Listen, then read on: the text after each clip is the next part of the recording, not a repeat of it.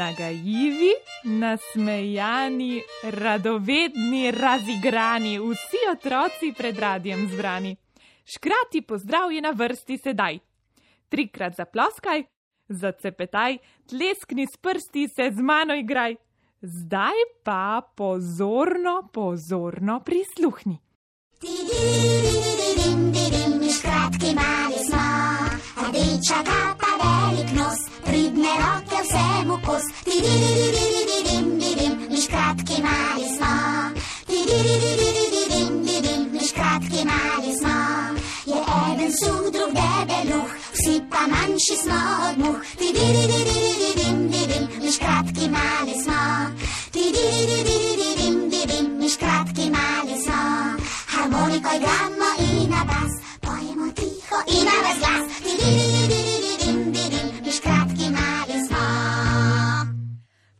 jutro, dragi otroci. Pozdravljeni vsi tisti škratki otroci, ki si želijo na morje ali v hribe, in vsi tisti, ki so jim všeč sprehodi. Dobrodošli v našem kotičku. Se sprašujete, kaj bo danes novega? Radovedneži, vse, prav vse vam kmalo razkrijem. Ste pripravljeni na raziskovanje sveta, ki nas obdaja?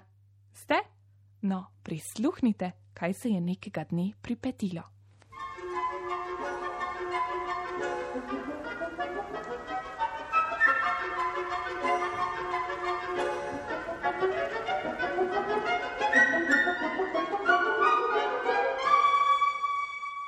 V škrati deželi je bilo sonce visoko na nebu, ko so se trije pisani škratki odpravili na travnik. Prvi je stopal rdeči baldek, za njim rumena tucica, malo daljena pa modra rorica.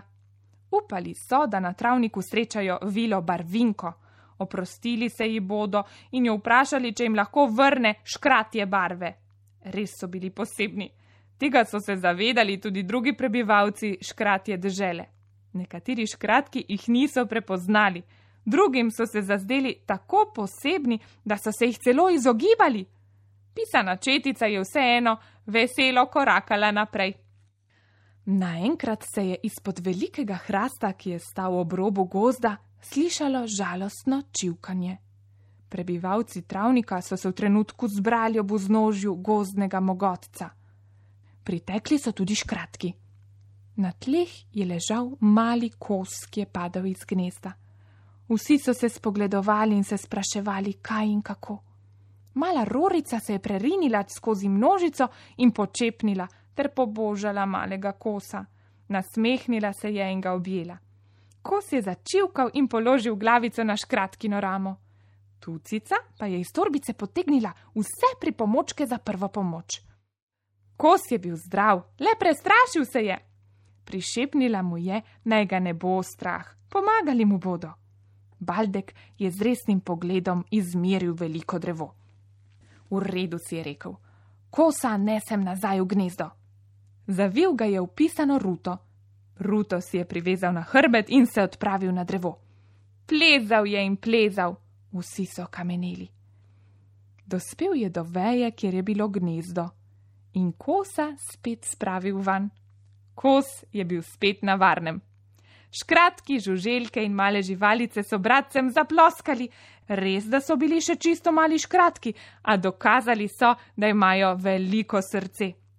Čeprav vile niso našli, so vseeno veselo odkorakali domov. Naučili so se, da barva ni pomembna, pomembno je, kakšen si.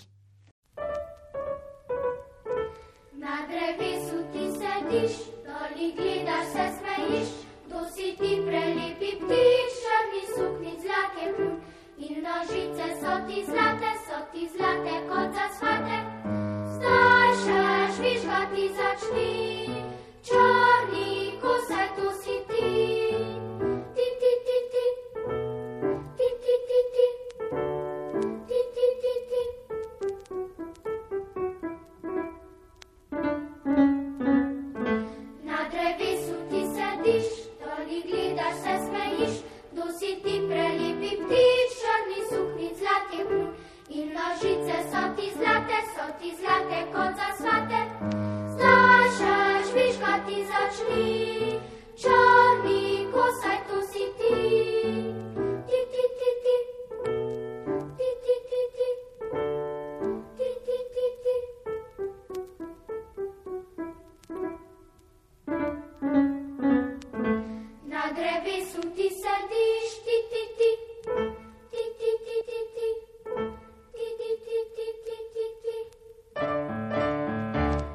Nikos.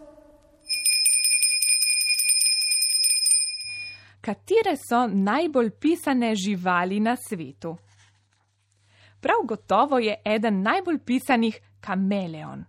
Ta živalica je plazilec, ima velike izbočene oči, rahlo zvita usta, zdi se skoraj žalosten, trd rep in dolg jezik, ki je na koncu lepljiv.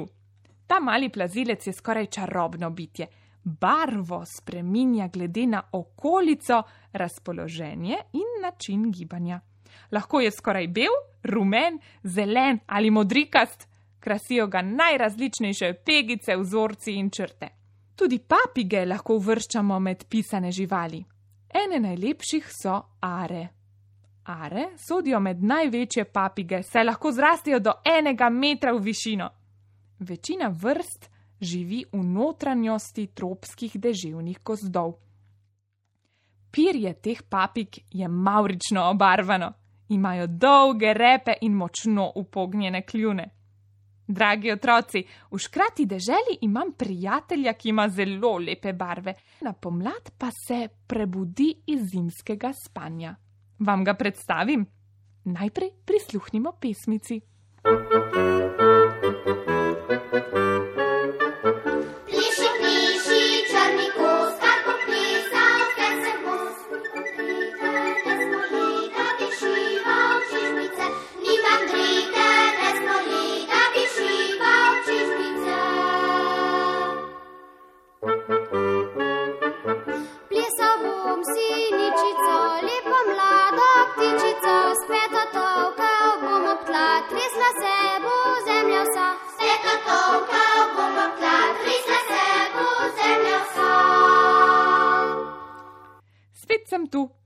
Obljubil sem vam, da vam predstavim prijatelja. Tudi on je pisan. No, pravzaprav je dvobarven. Črn in rumen. A poznate črno in rumeno živalico, ki živi tudi tu pri nas? Ste pripravljeni? Predstavim vam prijatelja močerada Makija. Zimo je mirno prespal skupaj z žabo in pupkom. Močerat je dvoživka. Dvoživke, kot so krastače in žabe, se iz ličinke in paglavcev razvijajo v vodi, vendar večino odraslega življenja preživijo le v njeni bližini. Močerat se je prebudil na začetku pomladi, ko je sonce začelo na zemljo pošiljati tople žarke. Navadno se srečava, ko je vreme bolj deževno, takrat se rad sprehaja. Nekateri mu v škrati deželi rečejo celo znanilec dežja. On ga vedno do minute natančno napove. Navadno se z makijem ne objemava, njegova koža je strupena. Igrava pa se vseeno cel kup lepih iger. Najrajši skačeva po lužah. Močeradi imajo zelo radi vlažne prostore.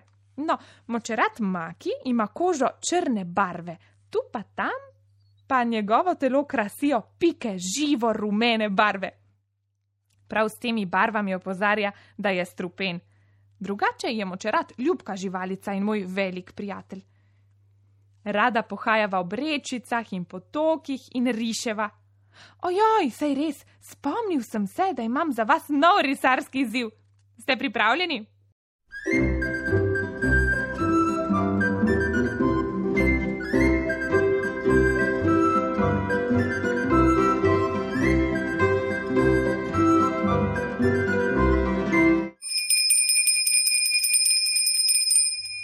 Na vrsti je ustvarjanje. Gotovo se boste te dni odpravili na sprehod.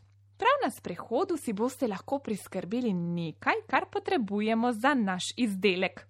Potrebujemo bel list papirja, voščenke, raje bolj temne barve in liste rastlin, ki jih boste poiskali v okolici vašega doma ali na sprehodu. Naberite vsaj pet različnih listov. Ustvarjali bomo z materijali in vzorci, ki nam jih nudi narava. Pomagali nam bodo listi. Listov pa ne bomo trgali, poberimo tiste, ki so jih drevesa ali grmički že izgubili, prav? Uporabljali bomo posebno tehniko, ki ji rečemo frotaž.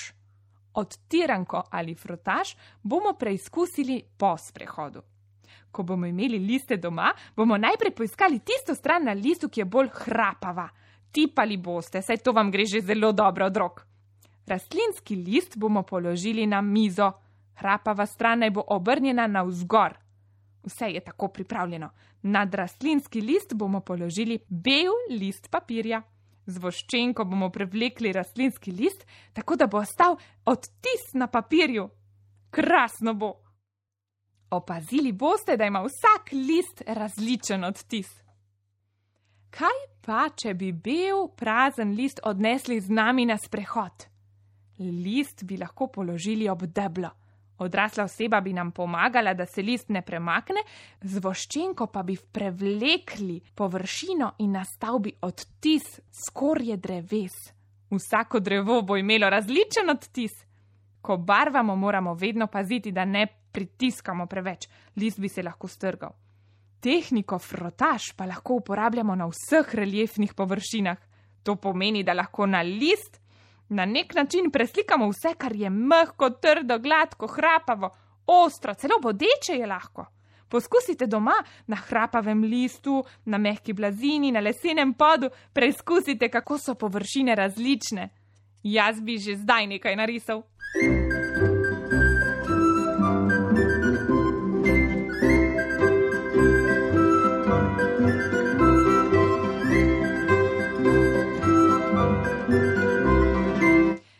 Tako, dragi otroci, tudi danes so nam delale družbo barve.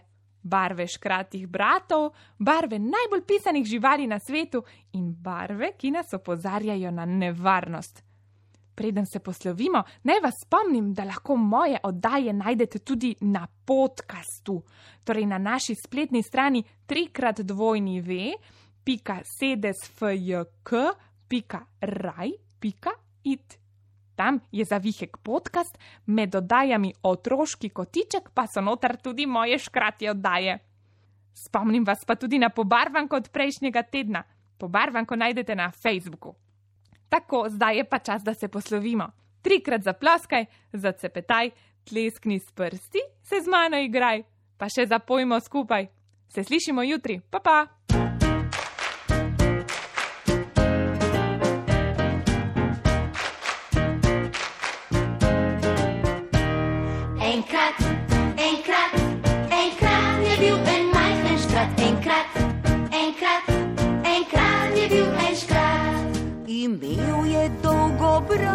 Bradico, vsa siva je bila.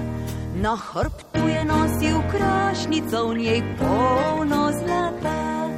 Enkrat, enkrat, enkrat je bil en majhen škrat. Enkrat,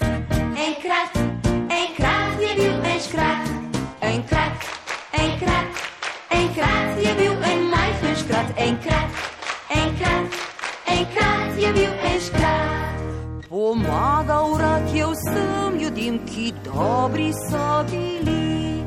Hudobne že preziral je, za njih ni imel oči. Enkrat, enkrat, enkrat je bil en majhen škrat. Enkrat, enkrat, enkrat je bil en škrat. Enkrat, enkrat, enkrat je bil en majhen škrat. Enkrat, enkrat, enkrat je bil en. Ti praviš, da ga ni bilo dokazov rešeni, v pravljici pa živel bo zato za pojmov si. Enkrat, enkrat, enkrat je bil en majhen škrat, enkrat, enkrat, enkrat je bil en škrat, enkrat, enkrat, enkrat je bil en